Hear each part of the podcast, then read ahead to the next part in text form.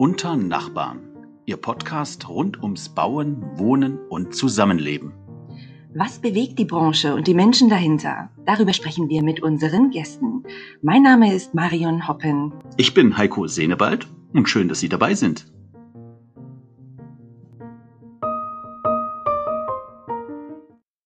Ja, liebe Zuhörerinnen und Zuhörer, wir freuen uns, dass Sie heute bei unserer Podcast-Premiere dabei sind. Worum es bei uns geht, ja, das haben Sie eben äh, gerade schon im Jingle gehört. Wir wollen einen Blick auf die Immobilienthemen werfen, auf die Branche und vor allen Dingen auf die Menschen, die hinter dieser Branche stehen. Ähm, wir wollen erfahren, was sie antreibt. Ähm, und Marion, äh, vielleicht willst du kurz erklären, für wen ist dieser Podcast überhaupt gedacht? Ja, Heiko, wie du schon gesagt hast, wir wollen den Menschen hinter dem Immobilienprofi zeigen. Das kann also unser Nachbar sein und es kann aber auch spannend für alle sein, vor allem für Leute aus der Immobilienbranche, für die Öffentlichkeit mit Interesse und mit Affinitäten zu Wohnen, Bauen und eben zu Immobilien. Und unser Gesprächspartner unserer Premiere ist ein absoluter Wunschgast von uns. Wir sind total froh, dass er dabei ist. Steffen Seidel ist seit sechs Jahren Vorstandsvorsitzender von Europas führendem Planungs- und Beratungsunternehmen. Und es ist auf jeden Fall auch eines der innovativsten Unternehmen der Branche, nämlich Dries und Sommer. Ganz herzlich willkommen bei uns, Steffen Seidel. Hallo zusammen. Äh, Steffen, jetzt ist es so, bevor wir äh, auch auf dein äh, Unternehmen eingehen, auf dich persönlich, auch wie du zu der Branche gekommen bist, äh, das Jahr ist jung ähm, und der Podcast ist neu. Und es ist eigentlich auch eine gute Gelegenheit, ein bisschen Optimismus, Hoffnung äh, und Glück zu verbreiten und auszustrahlen. Und deshalb habe ich hier, die Zuhörer können es jetzt leider nicht sehen, äh, weil wir per Zoom miteinander verbunden sind, aber ich muss das jetzt mal in die Kamera zeigen. Ich habe hier drei, drei Glückskekse. Die kann ich dir jetzt leider nicht persönlich übergeben. Ähm, aber du darfst dich jetzt gern von den dreien äh, für einen Glückskeks entscheiden und ich würde dann den Glückskeks öffnen und dir die deine Botschaft sozusagen für 2021 verlesen. Welcher äh, Keks darf es denn sein? Ich nehme da gerne die goldene Mitte. So, dann sind wir mal gespannt. Ich öffne das hier. Und hier steht, wenn du aufhörst, es zu suchen, findest du das Glück. Wie interpretierst du das, Steffen, diese Botschaft? Naja, äh, ist vielleicht nicht nur mit Glück, ist auch mit anderen Sachen so. Ähm, man springt immer irgendwo hinterher, äh, sucht verzweifelt nach irgendwas äh, und kriegt es nicht zu fassen. Und mir geht es zum Beispiel auch mit Ideen so. Ähm, oder wenn man ein Problem irgendwo hat, ähm, dann denkt man darüber nach und im Prinzip, ich kann mir jetzt nicht eine Stunde nehmen und sagen, da finde ich diese Lösung, sondern da gibt's dann eben Themen, ob man jetzt, der eine steht unter der Dusche, der andere ist vielleicht irgendwo im Spaziergang im Wald, ähm, der andere schläft drüber und plötzlich kommt's äh, und es ist da, ohne dass man sich jetzt bewusst für dieses Thema Zeit genommen hat. Und äh, ich glaube, das ist äh, vielleicht vergleichbar einfach auch mit dem Thema Glück, ähm, wie mit anderen Themen auch. Das ist irgendwas, was man ja erstmal beschreibt jeder auch anders, was für ihn Glück irgendwo ist. Ähm, und äh, oftmals kann ich, äh, habe ich ein Gefühl und sage, jetzt bin ich in einem Glücksgefühl irgendwo drin. Ähm, ich hätte aber vorher gar nicht beschreiben können, wie kann ich das jetzt irgendwo erreichen. Ähm, und von daher kann ich das gut nachvollziehen äh, zu sagen, ähm, hört auf zu suchen, ähm, macht eigentlich das Beste draus und dann wird sich das Thema schon eintreten. Aber was bedeutet für dich Glück persönlich, Steffen? Glück, also äh, ich sag mal, vielleicht gerade auch jetzt in diesen Zeiten äh, gehört zu, zu Glück relativ vieles äh, dazu. Ich glaube, die Grundbedürfnisse, die müssen äh, erfüllt sein und das Glück ist so ein bisschen dieses Thema noch äh, on top. Das müssen gar nicht irgendwie jetzt vielleicht auch gerade momentan irgendwelche äh, weiten Reisen sein äh, oder äh, irgendwelche materiellen Dinge. Äh, mir geht's einfach so, wenn man sagen kann, ganz ehrlich, äh, es geht einem gut.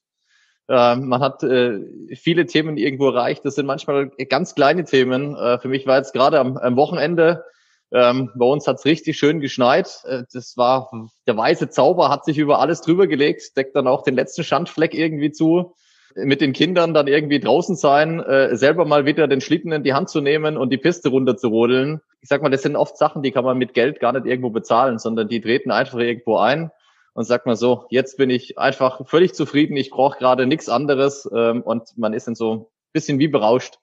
Mhm das klingt danach, als hättest du einen schönen Winterurlaub gehabt. Also als wir den Termin ausgemacht haben, hat uns deine wunderbare Pressechefin nämlich erzählt, dass wir dein erster Termin heute sind nach dem wohlverdienten Weihnachtsurlaub. Wie kann man sich das vorstellen? Warten da jetzt ähm, tausend ungeöffnete Mails auf dich im Postfach oder bist du auch im Urlaub jeden Tag online gewesen?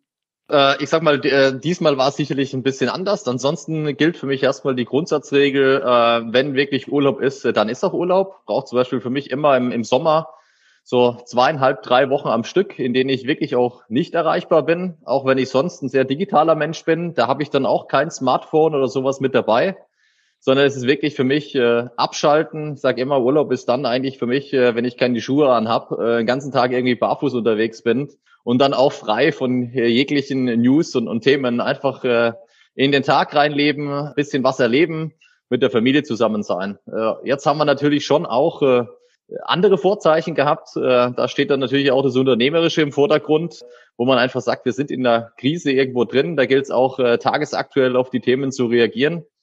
Ja, äh, ich habe erst jetzt gestern quasi mit offiziellen Terminen angefangen, aber letzte Woche ähm, einfach eher intern gearbeitet. Ähm, da waren die Themen zu bewerten, was wir schon wussten, welche neuen äh, Themen gibt es durch die Bundesregierung und, und die Länderchefs. Äh, wie müssen wir die äh, Corona-Themen dann anpassen, auch bei uns in den verschiedenen Büros, mit unseren Kunden in den Projekten? Ähm, das sind doch relativ viele Sachen, die einfach auch im vergangenen Jahr einfach dann äh, ad hoc von Tag zu Tag gelaufen sind. Vielleicht äh, wollen wir gleich mal zu sein, deiner kleinen, äh, kleinen kann man ja gar nicht sagen, zu deiner großen äh, Karriere, das, das trifft es ja eher zu, äh, kommen. Äh, ein Blick mal auf die, die Wurzeln auch äh, äh, werfen. Du bist ja studierter Architekt ähm, und bist ja schon vor 15 Jahren bist du zu Treso gekommen ähm, äh, und auch sehr früh schon in den Vorstand dann aufgerückt äh, und hast dich dann seither mit dem Thema Digitalisierung äh, befasst. Woher kommt da dein Know-how und deine Faszination für das Thema? Also wo sind da die Wurzeln? Ja, also ich habe mich eigentlich äh, relativ früh für das Thema Architektur äh, begeistert. Ähm, schon eigentlich irgendwo äh, als Kind immer wieder Themen gezeichnet, äh, Häuser gebaut ähm, und äh, bin dem Thema irgendwie treu geblieben. Ich habe dann schon als äh, Schüler, sag mal, äh, Praktikum in einem Architekturbüro gemacht und das hat mich eigentlich eher noch bestärkt und bin dann eigentlich ins Studium gegangen in äh, Darmstadt äh, und an der ETH in Zürich. Ähm, habe dort äh, viele Themen irgendwo gesehen, bin dann erstmal gestartet, auch da schon mit äh, wahnsinnigen Projekten, äh, wo man ja vielleicht der eine oder andere Architekt irgendwo davon träumt, wo man dann äh, Projekte irgendwie im dreistelligen Millionenbereich mit dabei ist, äh, plötzlich blauen Lapis Lazuli mit Goldeinlage irgendwie auswählen kann, wo man sagt, boah, wahnsinnig vom Design her, aber irgendwie war das so für mich auch der Punkt, äh, zu sagen, kann es das wirklich sein? Also im Hinblick auf ähm, nachhaltige Themen, also fliegen wir jetzt echt da nach Brasilien, schauen uns so diese Steine im Steinbruch an, lassen die dann in die Schweiz bringen, verlegen die dort. Ähm, auch das Thema äh, Kosten oder die wirtschaftliche Seite hat mich da dann angefangen zu interessieren, weil wenn man irgendwie mal anfängt mit 150 Millionen und am Schluss kommen für das Bauvorhaben 260 Millionen raus. Gut, Kunde war irgendwie zufrieden, aber kann es das wirklich sein? Und dann hatte ich mich so ein bisschen nach anderen Themen umgeschaut und äh, bin dann eigentlich äh, 2016 bei Dresden Sommer erstmal in Frankfurt gestartet. Äh, dort eher, äh, sag mal, äh, die, die finanzwirtschaftlichen Aspekte hinter der Immobilie äh, die ersten Jahre verfolgt, also im Bereich Transaktionen, Ankauf, Verkauf.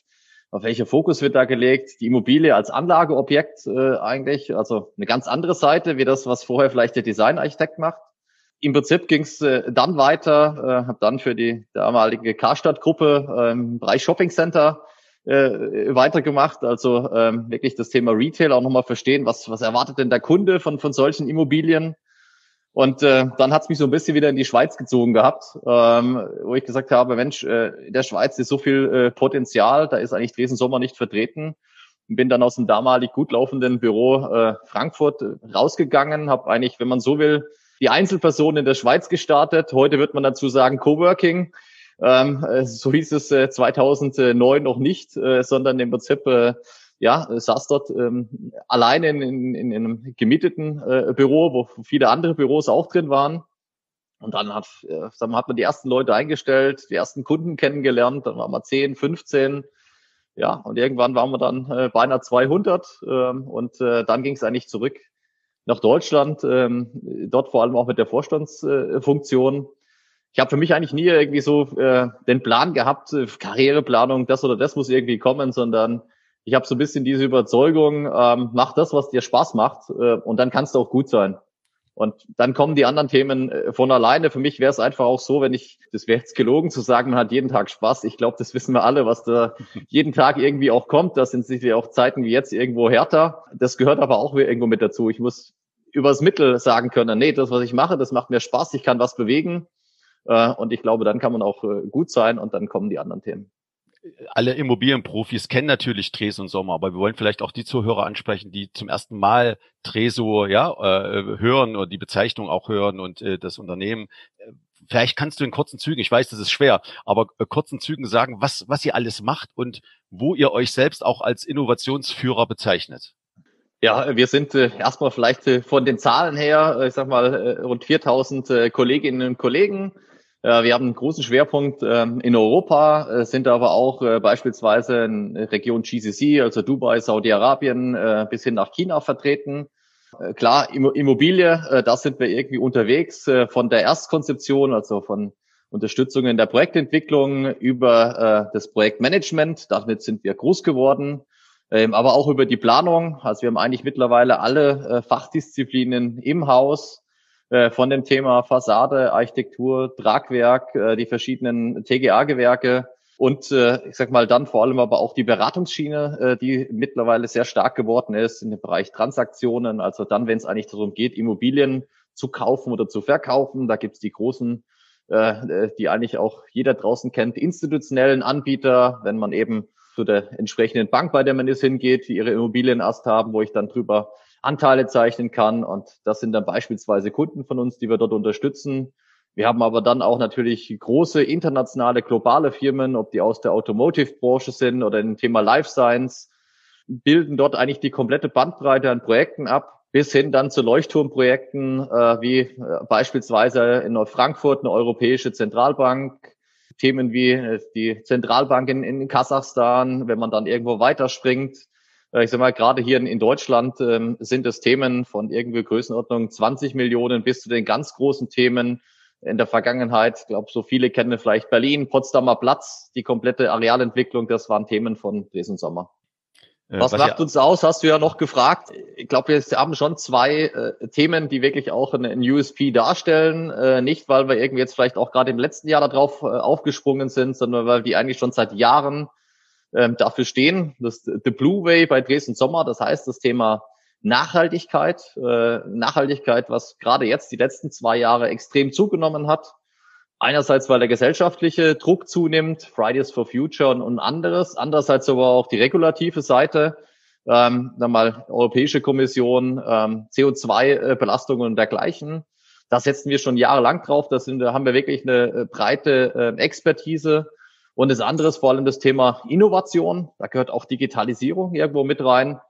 Haben wir uns sehr früh beschäftigt, haben auch in, in beiden Feldern sehr viele Investitionen in den vergangenen Jahren äh, innerhalb des Unternehmens getätigt, weil wir gesagt haben, wir glauben da langfristig dran, dass diese Themen kommen. Das ist vielleicht auch das Besondere bei uns. Wir sind unabhängig. Das heißt, ähm, ich sag mal, ähm, wir äh, sind äh, rund 40 Partner, die sind in der Regel Geschäftsführer, jetzt in meinem Fall dann eben auch äh, Vorstand. Das heißt, die sind aktiv in diesem Unternehmen und denen gehört auch das Unternehmen. Wir haben also niemanden hinten dran, der uns sagt, ihr müsst das tun oder das tun. Dadurch können wir auch unabhängig äh, beraten. Äh, und das ist natürlich auch ein weiterer USP im Vergleich zu jemandem, der eigentlich schon hinterher dann einen Bauauftrag oder dergleichen haben will.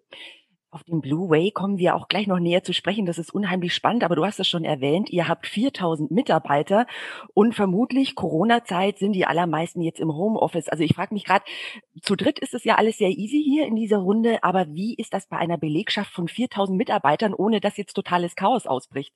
An 43 Standorten wohlgemerkt. Also äh, das eine ist natürlich erstmal, es war ja nicht einfach so, äh, dass man da jetzt irgendwie sich überlegt hat, äh, von heute auf morgen, wie kriegen wir das hin, sondern es ist ein Weg über die äh, vergangenen fünf Jahre, wo wir eigentlich diese Themen vorbereitet haben. Wir waren schon also vor Corona ähm, sehr digital unterwegs. Ähm, unsere Kolleginnen und Kollegen da draußen, die, äh, für die war eigentlich schon die ganze Zeit möglich. Working from everywhere nennen wir das eigentlich eher. Also egal, ob das dann das Homeoffice, die Baustelle, das Café, das Hotel oder eben das Büro ist. Äh, das heißt, bei uns ist allein schon die digitale Ausstattung, äh, hard- und softwaremäßig für alles so, dass sie eigentlich ein Smartphone und einen mobilen Rechner bekommen und damit eigentlich von überall drauf zugreifen können. Das hat es für uns natürlich auch einfacher gemacht als die Themen. Wir haben das natürlich zuerst über unsere Niederlassungen in China mitbekommen. Da kommt was auf uns zu und konnten daher schon relativ früh das Thema, ich sag mal, annähernd abschätzen, was da auf uns zukommt. Wir haben eigentlich dann äh, bereits Ende Februar allen freigestellt, äh, ich sag mal, äh, von zu Hause aus zu arbeiten. Und äh, spätestens ab März waren wir eigentlich auf einen Schlag äh, eigentlich alle wirklich äh, im Homeoffice. Mhm. Da ist natürlich äh, das Thema das eine, die Infrastruktur, die man zur Verfügung stellt, das andere aber auch, wie, wie sind denn wirklich die Prozesse und sowas abgebildet, wie kann ich das Thema machen? Also äh, wenn dann immer noch irgendwelche Papierordner im Büro stehen, dann wird das Ganze irgendwo schwierig. Daher haben wir eigentlich auch dort die letzten Jahre die Themen wirklich durchgängig digitalisiert. Das geht rein bis auf zunehmend die Themen auch auf der Baustelle. Ähm, weil wir haben ja jetzt nicht nur Leute, die irgendwo planen oder Manager sind, die dann wirklich die Themen ins Büro schieben können, sondern wir haben auch äh, rund 300 äh, Bauleiter. Die Bauleitung äh, muss halt dort sein, wo der Beton fließt oder die Holzmodulteile äh, zusammengeschraubt werden. Ähm, und auch dort geht es natürlich drum, wie kann man diese Themen abbilden. Da gibt es dann halt doch eben Tätigkeiten, die ich von zu Hause aus machen kann. Da geht es dann aber auch jetzt in Zeiten von Corona drum, welche Konzepte können, müssen wir umsetzen, um auch dort den Abstand zu wahren. Wie kriegen wir unsere Kolleginnen und Kollegen zusammen? Äh, ich sag mal, äh, vor allem in diesen Zeiten auch die Motivation oben zu halten. Ähm, äh, ich sag mal, ich glaube, die, die sich am meisten umstellen müssen, ist die Führung. Das heißt, man hat wesentlich mehr Gespräche. Äh, klar, das, was so ein bisschen verloren geht, ist immer das Thema. Ich sage, das Erste, was fehlt, ist der Flurfunk. Äh, wenn man nicht mehr ins Büro kommt, jeder sitzt zu Hause. Am Anfang war das bei uns so, ähm, es war dann wirklich doch äh, eine neue Dimension zu das, was wir vorher schon hatten. Ähm, wir haben auch neue Formate wirklich ausprobiert. Wir hatten zum Beispiel ähm, im, Juni letzten Jahres ein Büroseminar. Das heißt, alle 4000 Mitarbeiter kamen eigentlich die vergangenen Jahre physisch zusammen und wir hatten drei Tage fachlich äh, Spiel, Spaß, äh, Spannung, also ein Mix aus unterschiedlichen Themen, womit wir einfach auch, äh, ich sag mal, für uns dann Spirit hochhalten, weil die Kolleginnen und Kollegen lernen sich kennen. Der aus Russland trifft plötzlich den aus Frankreich. Die Grenzen werden viel näher, mal einen Hörer in die Hand zu nehmen und den anzurufen, weil man ihn persönlich kennt. Und es kommt natürlich auch zu einem, zu einem Austausch, fachlich, kulturell. Das sind Themen, die eigentlich wirklich aus dem Zusammengehörigkeitsgefühl hinbekommen. Und für uns war die, die Challenge, wie kriegen wir das in digitalen Zeiten hin? wir hatten echt ein bisschen Respekt davor, diese Aufgabe anzugehen. Und äh, das war aber eigentlich wirklich sensationell im Juni. Ich sag mal, es war so ein Mix aus äh, Helene Fischer Show und, und äh, äh Wetten das. Ähm, wir hatten eigentlich gedacht gehabt, dass da irgendwo, keine Ahnung, neben 30, 40 Prozent der Kolleginnen und Kollegen teil. Also wir hatten, äh, ich sag mal, wirklich äh, eine Teilnahme, die war überwältigend. Äh, wir hatten wirklich, äh, sind morgen zum halb neun gestartet äh, hatten mal geplant, naja, so ab sechs wird's dann irgendwie dünner. Äh, und um acht haben wir gesagt, so jetzt ist wirklich Schluss. Ähm, es war wirklich auch so, dass sich alle Kolleginnen und Kollegen interaktiv mit einbringen konnten. Wir hatten so eine Social Wall im, im Hintergrund, wo die quasi posten können, wie nehmen sie zu Hause teil. Wir haben dort eigentlich schon Themen vorweggenommen, die jetzt immer stärker kommen. Wir haben bereits im, äh, im Juni dann dort, äh, hat jeder zu Hause mitgekocht, das Mittagessen. Wir haben Live-Schaltungen in, in die verschiedenen äh, äh, ich sag mal, Homeoffice-Locations gemacht. Äh, wir hatten nicht nur die rund 4000 Kolleginnen und Kollegen dabei waren. Wir hatten mehrere ähm, Katzen, Hunde, auch Schafe sogar, die mit dabei waren. ähm, also ähm, es hat wirklich allen Spaß gemacht und das sind einfach auch Themen, wo man dann auch äh, ja für sich Motivation wieder rauszieht. Äh, wenn da alle sagen, äh, war wirklich äh, sensationell, was da auf die Beine gestellt wurde. Und da war echt auch ein super Team hinten dran, die das vorbereitet haben das ist ganz spannend. Wenn du so erzählst, dann merkt man eben, was eigentlich Dreh so ausmacht, nämlich Motivation und Identifikation mit dem Unternehmen. Ne? Und ich wollte dich und mit den Werten von dem Unternehmen. Und ich wollte dich nämlich fragen, wie kriegt man diese Haltung hin? Ich glaube, ein wesentlicher Teil ist einfach auch äh, für alle Führungskräfte, äh, diese Werte auch vorzuleben und nicht nur, ich sag mal, die Themen irgendwie einzufordern, sondern das muss für alle irgendwo Spaß sein. Das muss aber auch eben Inhalte vermitteln. Und jetzt ist natürlich auch immer so die Thematik, wie werte ich das auf in, in, Geld? Ich sage immer, äh, das ist vielleicht der Vorteil auch, dass wir uns selber gehören. Äh, ich meine, so ein Büroseminar alle äh, zusammenzukommen lassen, kostet natürlich auch eine Stange äh, voll Geld. Wie bewerte ich das jetzt? Wir sind aber davon überzeugt, dass mit diesem Spirit, dass wir sehen das ja auch an der Zugehörigkeit, äh, wie lange bleiben die Leute bei uns?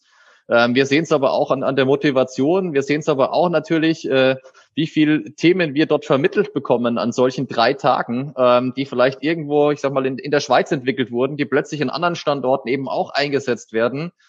Äh, das sind Themen, die, die kann man monetär gar nicht bewerten. Und wenn ich jetzt jedem irgendwie 500 Euro äh, auszahle, dann sind die nach drei Monaten vergessen. Und das, was aber äh, auf den Büroseminaren äh, passiert ist, wenn dann vielleicht eben doch der Chef äh, plötzlich dann das DJ-Pult geändert hat und selber aufgelegt hat oder die Bar geschmissen hat. Das sind einfach Themen, äh, die bleiben. Ähm, äh, und das sind Erinnerungen, die da sind und daher eben auch gerade in den digitalen Zeiten für uns ein ganz wesentliches Thema. Wie kriegen wir eigentlich diese Themen aufrechterhalten? Weil so ein bisschen ist natürlich in digitalen Zeiten, die Firmen werden vergleichbarer wenn, wenn ich nicht irgendwie was äh, on top irgendwie drauflege. Und daher ist es für uns schon auch die wesentliche Challenge, was bieten wir quasi, um da alle irgendwie auch diesen Zusammenhalt ähm, hinzubekommen und vor allem neue Kolleginnen und Kollegen, die jetzt starten, wie schaffen wir es, die dann auch entsprechend onzuboarden, weil die, ich sag mal, es ja noch mal schwieriger haben, weil sie niemanden kennen und durch das Digitale es natürlich schwieriger ist, die auch im Büro kennenzulernen.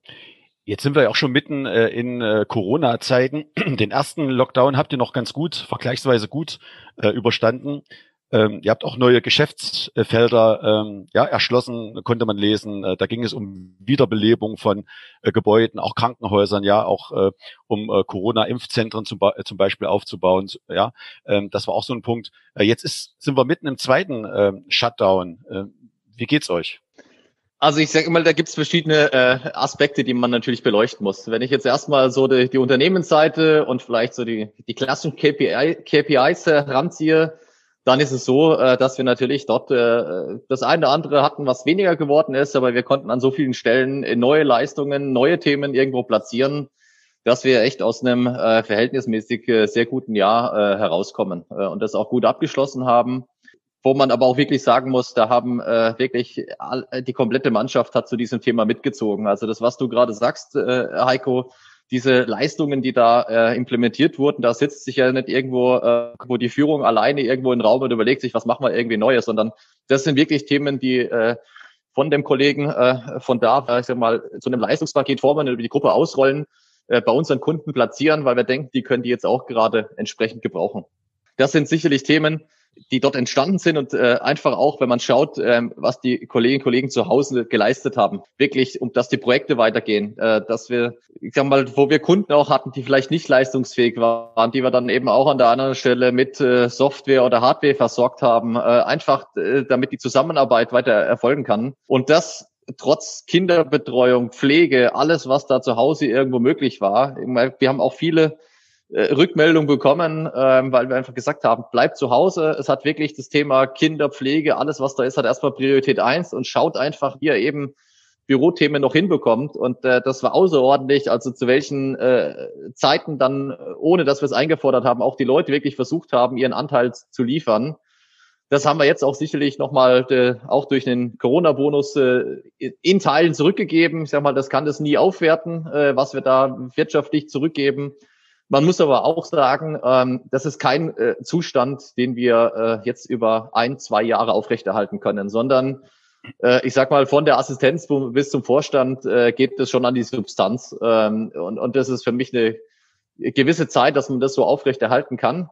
Das eine ist das Thema äh, Zusammenhalt. Äh, ich glaube, dadurch, dass es den vorher so stark gab und diese familiären Ausprägungen, äh, und das bei einer großen Mannschaft von, von, von 4000 Leuten, dass man da auch vieles hat aufbauen kann. Wir hatten ein stabiles Fundament dafür. Ähm, das kann man aber nicht bis zum St. Nimmerleinstag strapazieren, äh, sondern da muss es auch wieder Themen geben, Zusammenhalt, den, den wieder, wieder zu beleben, neue gemeinsame Erlebnisse zu schaffen. Das andere ist aber auch diese Zusatzbelastung, die bei jedem persönlich irgendwo da ist. Ähm, wie kriege ich meine Kinder betreut und dergleichen?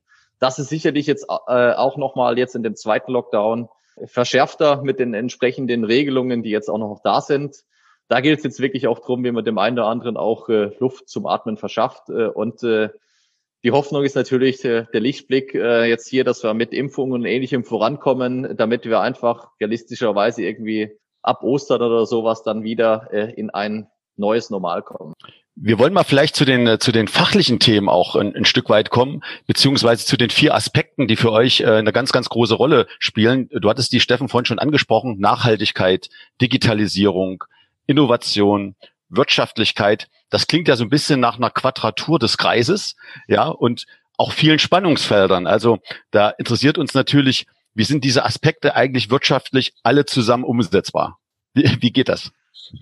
Ja, also ich sag mal, äh, das ist natürlich äh, schon ein Thema, wenn ich mir jetzt äh, eine Immobilie irgendwie aussuche und sage, wir entwickeln dort was, dann ist klar, da steht erstmal ein wirtschaftlicher Ansatz irgendwo drin und dieser wirtschaftliche Ansatz ist natürlich das, wo drauf so ein Projekt kalkuliert wird.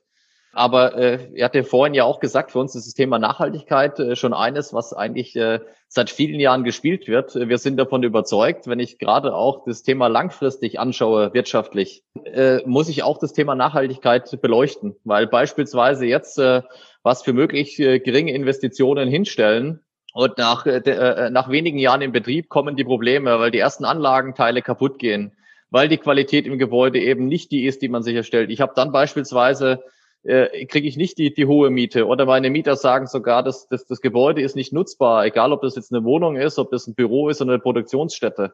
Und das heißt, äh, da geht es wirklich darum, schon auch nachhaltig zu schauen, wie plane ich denn so ein Gebäude, dass es vernünftig genutzt werden kann. Das geht los mit, äh, mit Wegen, mit Prozessen, die da drin abbildbar sind. Das geht rein in, in Materialität, die ich dort verwende. Das geht aber auch rein sag mal, in die Technik, die dort eingesetzt wird. Also äh, ich sag mal, das Thema auch Betriebskosten, wie hoch sind denn die? Weil äh, jetzt kann ich sagen, okay, vielleicht ein Projektentwickler, der hat natürlich Interesse, möglichst äh, geringes äh, Erstinvestment und dann für einen möglichst hohen Verkaufspreis ganz schnell dieses Ding weiterdrücken. Aber im Prinzip am, am Schluss geht es ja auch darum, dass die einen, Ruf haben.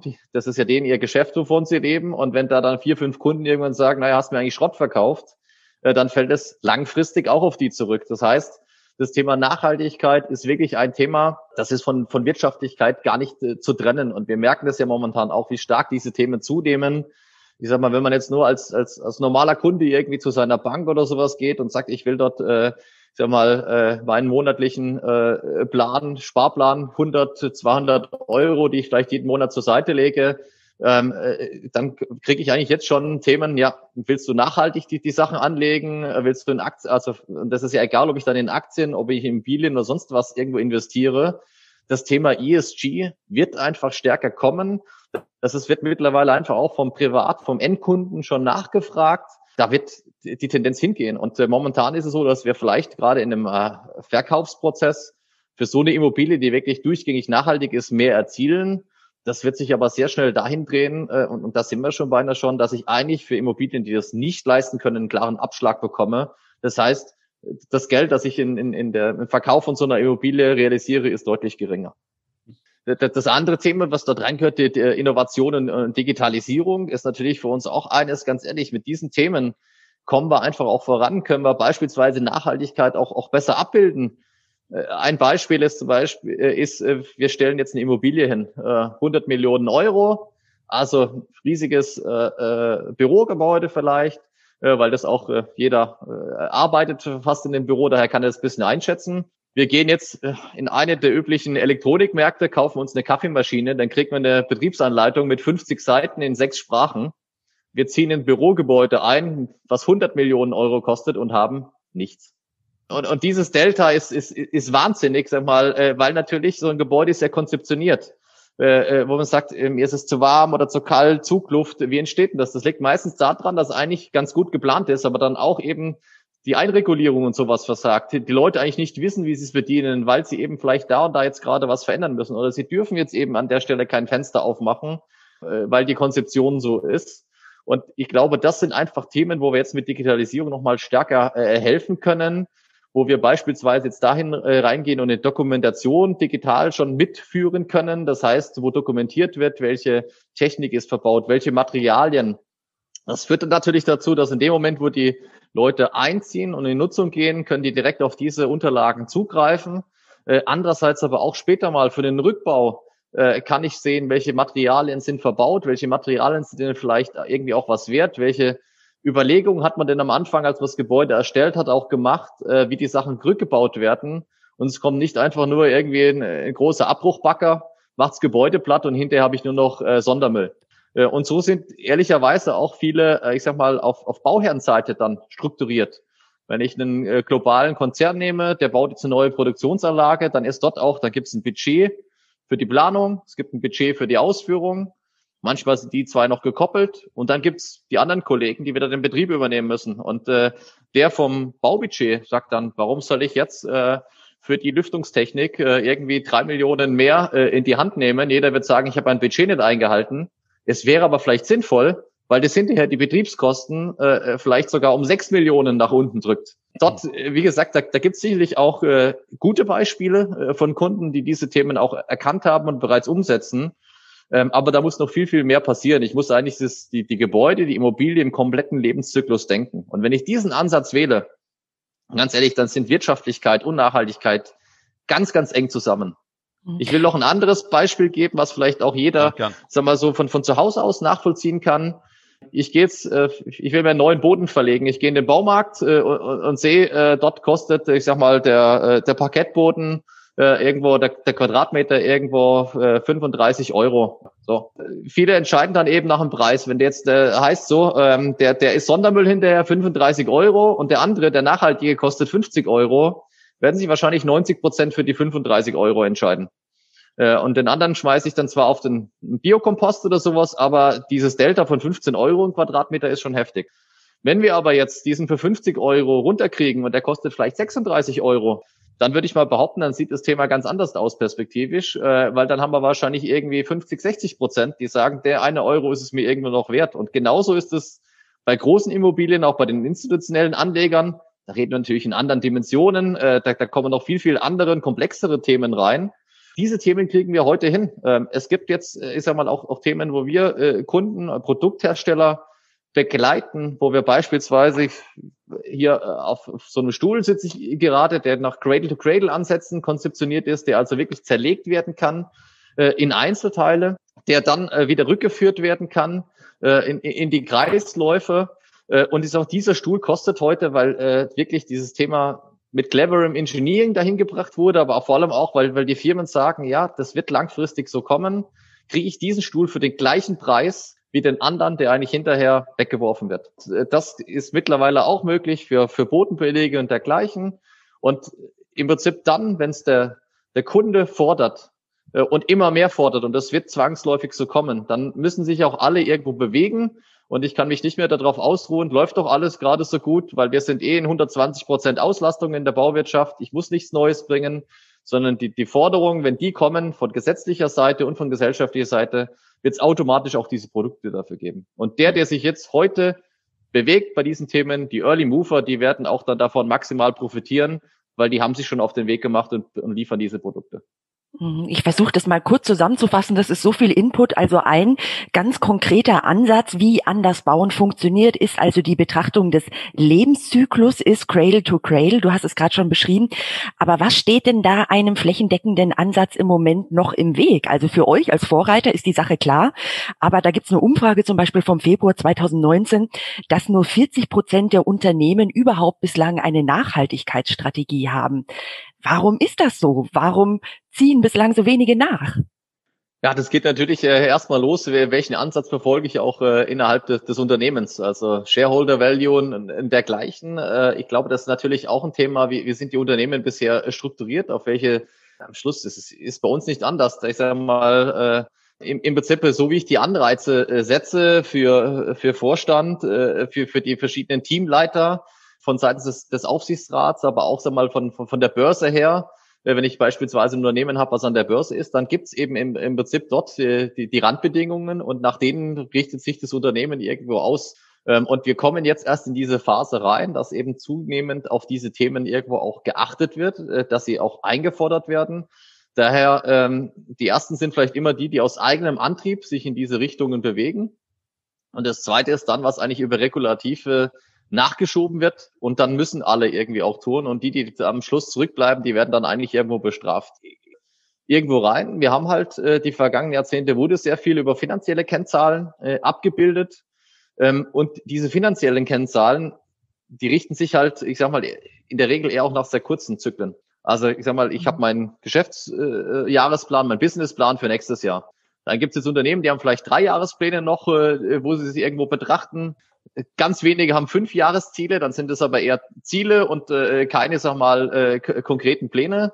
Das heißt, ähm, ich schaue dort sehr kurzfristig, wie kommt eigentlich mein Return on Invest, wie kommen die, die Gelder zurück? Und wenn ich natürlich in, in solche Themen reingehe, dann muss ich auch andere Zyklen betrachten, weil ich bestimmte Themen gar nicht so schnell umsetzen kann, sondern ich muss, muss in längeren Zyklen irgendwo auch denken. Wenn wir jetzt gerade sprechen bei der Immobilie-Lebenszyklus, ganz ehrlich, ähm, je nachdem, welch, welches Gewerk ich dort anschaue, ob äh, Fassade, TGA, ob ich dann von 10, 30, 50, 80 Jahren irgendwo spreche, das ist so weit weg, das hat der eine oder andere sag mal, in seiner Laufbahn erlebt er das gar nicht mehr, äh, wenn dieses Projekt quasi wieder rückgebaut wird. Äh, dadurch äh, ist es natürlich sehr weit weg. Das kann ich äh, auch mit den, mit den heutigen Maßstäben gar nicht mehr bilanzieren. Also wenn irgendwas in, in 50 Jahren passiert, ähm, das gibt's gar nicht. Und ich glaube, da müssen wir uns schon auch nochmal Themen einfallen lassen. Wie schaffen wir es auch, diese Themen in der Bilanzierung von drei oder fünf Jahren oder in heutige, wenn ich eine neue Immobilie anfange, reinzubringen? da ist ja jetzt einmal nicht nur die Immobilienwirtschaft, sondern alle irgendwo dran. Wie werden diese ESG-Kriterien definiert? Äh, ich glaube, da ist man jetzt dran, auch, auch zu sagen, auf das und das wird geachtet. Das nächste wird einfach auch sein, wie kommt man jetzt dort rein in eine Vergleichbarkeit? Also ist jetzt diese Immobilie nachhaltiger wie die andere? Weil in dem Moment, wo ich in eine Vergleichbarkeit reinkomme, dann wird es interessant, weil dann kann ich irgendwo auch benchmarken Momentan sind wir noch da, dass jeder so ein bisschen eigene Gehversuche an dieser Stelle macht. Beispiel ist auch, wenn wir zurückgehen, irgendwie Anfang 2000er Jahre, wo das Thema aufkam, äh, Zertifizierungen für Immobilien. Also äh, ich sage immer, das war der, der, der grüne Weg, äh, also ob das Lead, Preem, mhm. DGNB ist, also das sind quasi Zertifikate, an denen auch ein normaler Verbraucher da draußen sieht, dass dieses Gebäude nach, nach grünen Kriterien designt und gebaut ist. Ähm, das war auch so. Die ersten Immobilien haben noch einen Mehrverkaufspreis bekommen. Dann wurde es zum Standard und die, die es nicht haben, haben dann relativ schnell einen Abschlag bekommen. Dadurch konnte ich dann einfach zunehmend vergleichen. Die eine Immobilie hat's, die andere hat's nicht. Der eine hat einen Goldstatus, der, der andere äh, hat nur Bronze. Und ich glaube, wenn wir da mit den gesamthaften ESG-Kriterien reinkommen und es nicht nur in der Immobilie denken, sondern vor allem auch auf Unternehmensebene, dann sind wir einen ganzen Schritt weiter. Hm. Äh, wir müssen ein bisschen, äh, Stefan, auf die Uhr schauen. Wir sind jetzt, äh, liebe Marion, das kann man ja, glaube ich, so offen sagen, schon wie, wie viele Minuten, wie viele Minuten online sozusagen. Auch schon einige, aber das ist einfach aber, das ist so viel Input, aber wir wollen unbedingt noch zur Digitalisierung kommen. Äh, dieses Projekt, was ihr da am Hauptbahnhof in Berlin ja mit umgesetzt habt, der Cube, äh, du hast in einem äh, Podcast, ich habe mir das angehört, äh, darüber gesprochen, wie digital das alles ist, wie äh, man hat den Eindruck nicht mehr von Menschenhand gesteuert, man sozusagen dort ins Büro oder in den Konferenzraum kommt, seinen seinen Kaffee dort ziehen kann, alles ist vorbereitet, die richtige Raumtemperatur und hast du nicht gesehen. Also das waren ganz ganz ganz viele Eindrücke, die du geschildert hast und dann sage ich mir, Mensch, solche Hightech Bauten, die möglich sind, ja, und dann sind wir in Deutschland noch nicht mal in der Lage, für die Schüler in digitalen Unterricht zu organisieren. Also so, dass jeder Schüler, äh, ob das jetzt in Berlin oder in Stuttgart ist, äh, gleichzeitig äh, an einem Online-Unterricht äh, teilnehmen kann. Da müssen dir doch alle Haare zu Berge stehen, wenn du sowas mitbekommst. Ja, über die Schulen lasse ich mich jetzt nicht aus. Ich bin ja auch persönlich betroffen davon. Äh, ich sag mal, da könnten wir jetzt allein eine Stunde Podcast wahrscheinlich machen. Ja. Äh, ist, ist, da teile ich deine Meinung, ist, ist für mich auch nicht nachvollziehbar. Ähm, ich sag mal, dass wir da nicht vorankommen. Aber im Hinblick auf die Immobilie, äh, wir nennen das Customized Smart Building. Also Smart Building erstmal das, das digitale Gebäude und Customized ist eigentlich, ich sag mal, zugeschnitten auf den jeweiligen Kunden. Weil, äh, ich sag mal, das Ziel ist natürlich nicht, dass wir in, in ein paar Jahren nur noch diese äh, voll digitalen äh, Gebäude haben, äh, die, ich sag mal, wo es kein Mensch mehr da, äh, davon braucht, sondern es muss auf den jeweiligen Nutzen dann zugeschnitten sein. Es kann genauso gut sein, dass wir eine Immobilie haben, die ganz, ganz wenig Technik hat, die aber anders clever funktioniert. Ähm, und, und, und daher bei uns, das heißt nicht automatisch, dass dann so ein Hightech-Gebäude wie, wie das Cube in, in Berlin oder der, der Chip in Köln oder sowas rauskommt. Das ist nicht zwingend das Thema, sondern wir sitzen erstmal hin, überlegen, was ist eigentlich der Zweck von diesem Gebäude? Was soll da hinterher stattfinden?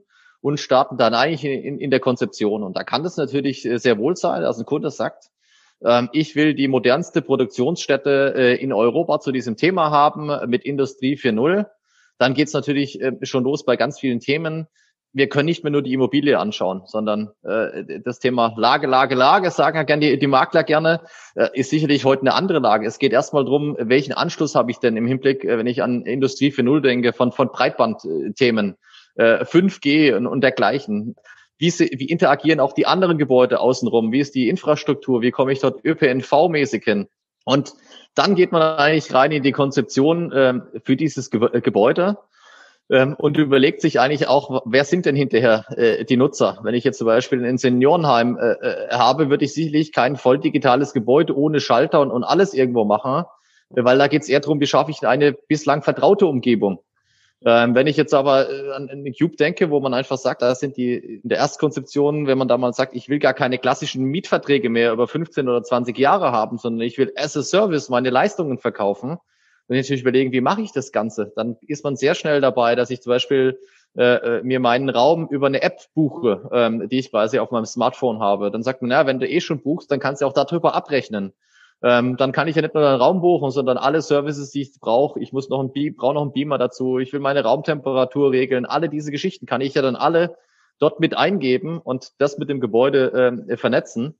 Und das sind natürlich spannende Themen, weil man kommt plötzlich in auch im Hinblick für jetzt äh, Immobilienfachleute in, in ganz neue Dimensionen. Bisher ist eh immer die, die Challenge, die Hardware eigentlich hinzubekommen. Also das Gebäude ist in der Planung, dann im Bau und äh, dann ist ja so, die Eröffnungstermine werden ja meistens politisch gesetzt, weil noch äh, irgendein ein Landrat oder Politiker eine Einweihung machen möchte oder der Vorstandsvorsitzende äh, äh noch, äh, ich sag mal, das erleben möchte, dass es in dieses Gebäude reingeht oder wir haben irgendein Jubiläum.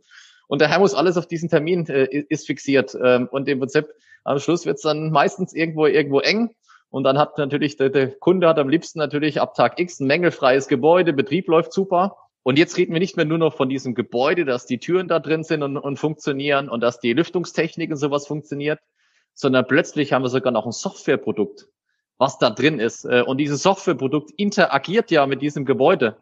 Und dann kommt nochmal dazu, dass ich ja plötzlich dort ganz viele äh, weitere Produkte drin habe, angefangen von meinem Drucker äh, über dann äh, irgendwelche Sensoren und sowas, die ja auch wieder mit dem Gebäude äh, und, und der Software interagieren müssen. Und das ist natürlich eine komplett neue Thematik, weil ein Bauleiter, der vielleicht bisher geschaut hat, äh, ob die Lüftungskanäle oben an der Decke hängen und ob die Türen drin sind, der muss plötzlich, also ist da nicht die gleiche Person, aber plötzlich äh, brauche ich ja einen Bauleiter für Software, jetzt mal bildlich gesprochen. Und das sind ganz neue Herausforderungen, die dort kommen, weil das stellt sich ja nicht nur für die Bauphase, sondern auch im Betrieb. Wer ist denn dann zuständig, äh, diese ganze Software zu betreiben, abzudaten, wie kann ich dann dort möglichst einfach, und ich glaube, das ist ein wesentliches Thema, äh, ich sag mal Frontend, also das, was sieht der Kunde, der Benutzer von diesem Gebäude, es muss möglichst einfach sein und intuitiv muss er da durchgesteuert werden. Weil wenn er erstmal, ich sag mal, Software studieren muss, äh, um das Thema zu verstehen, dann haben wir das Ziel nicht erreicht. Du bist also offensichtlich von morgens bis abends mit innovativer Gebäudetechnik umgeben, ob du jetzt in Stuttgart bist bei eurem neuen Innovation Hub oder im Cube in Berlin. Wie kann man sich jetzt das, das eigentlich in deiner Nachbarschaft vorstellen? Lebst du auch in einem High-Tech-Home oder lebst du da bewusst das Gegenprogramm und bist ganz froh, wenn du einfach mal manuell selber den, den, den Lichtschalter ausknipsen kannst? Also ja, wir haben äh, 60er Jahre Immobilie, die haben wir schon auf äh, neuesten Stand, sag mal, äh, saniert im Hinblick auf mal ja äh, Betriebskosten und, und, und dergleichen. Da sind Smart äh, Home Elemente drin, die wir haben von der eine oder andere Lichtsteuerung, äh, Fernsteuerung für, für verschiedene Themen. Es ist jetzt aber kein durchgängiges äh, Smart Building ich sag mal, ist für mich so ein bisschen ehrlicherweise auch mal wieder Spielerei, wo ich gerne mal was, was Neues ausprobiere. Ähm, wie kann man jetzt dann mit Fernseher agieren oder den Lichtern oder sonst irgendwas? Ehrlicherweise, wenn ich zu Hause bin und wir haben jetzt irgendwie die Möglichkeit, dann bin ich eigentlich am liebsten außerhalb der Immobilie. Äh, in, in meinem Garten irgendwie unterwegs oder, oder draußen in der Natur. Das ist für mich vielleicht so ein bisschen das Kontrastprogramm. Steffen, wir könnten noch ewig mit dir weiterreden, aber ein Blick auf die Uhr zeigt uns, wir müssen zu unseren Abschlussfragen kommen. Wir haben da mal was vorbereitet. Heiko, schieß mal du los. ja, Steffen, wir haben uns äh, zehn Fragen einfallen lassen, äh, die du bitte nur mit einem Begriff beantwortest. Also schwarz oder weiß, könntest du schwarz oder weiß sagen, ja. Ähm, wir gestatten dir aber natürlich äh, bei der Beantwortung noch eine kurze Anmerkung, weil vielleicht Telefonjoker. Vielleicht müssen, müssen ja ein paar Sachen noch erklärt werden. Okay, also fangen wir mal an. Also zehn Fragen und zwei Begriffe. Impfen oder nicht impfen? Impfen. Fisch oder Fleisch? Fleisch. Buch oder Podcast? Buch. 103, 123 wollte ich schon sagen. 130 kmh auf der Autobahn oder freie Fahrt? Freie Fahrt. Schwarz-Grün oder Schwarz-Rot? Schwarz-Grün. Okay, Marion, du bist dran. Miete oder Eigentum? Eigentum. Äh, Flugzeug oder Wohnmobil? Wohnmobil. Joggen oder Fahrrad? Fahrrad. Filme, Action, Drama oder Komödie? In der Reihenfolge. also Action. Und die letzte Frage, die habe ich auf einem anderen Blatt. Dann Ja, lassen wir es bei neuen Steffen. Wird ja spannend, wem es auffällt. Ich glaube niemand. Steffen, vielen Dank. Vielen Dank, alles Gute, viel Erfolg und Gesundheit für dein Unternehmen, für dich und deine Familie. Danke euch, hat super Spaß gemacht. Ich wünsche viel Erfolg mit dem neuen Format. Danke. Danke. Dankeschön, tschüss. Liebe Zuhörerinnen und Zuhörer, vielen Dank auch an Sie. Wir haben uns gefreut, dass Sie dabei waren und wir hoffen, Sie hören auch in der nächsten Folge wieder rein beim Podcast Unter Nachbarn. Bis dahin alles Gute für Sie und bleiben Sie gesund. Tschüss.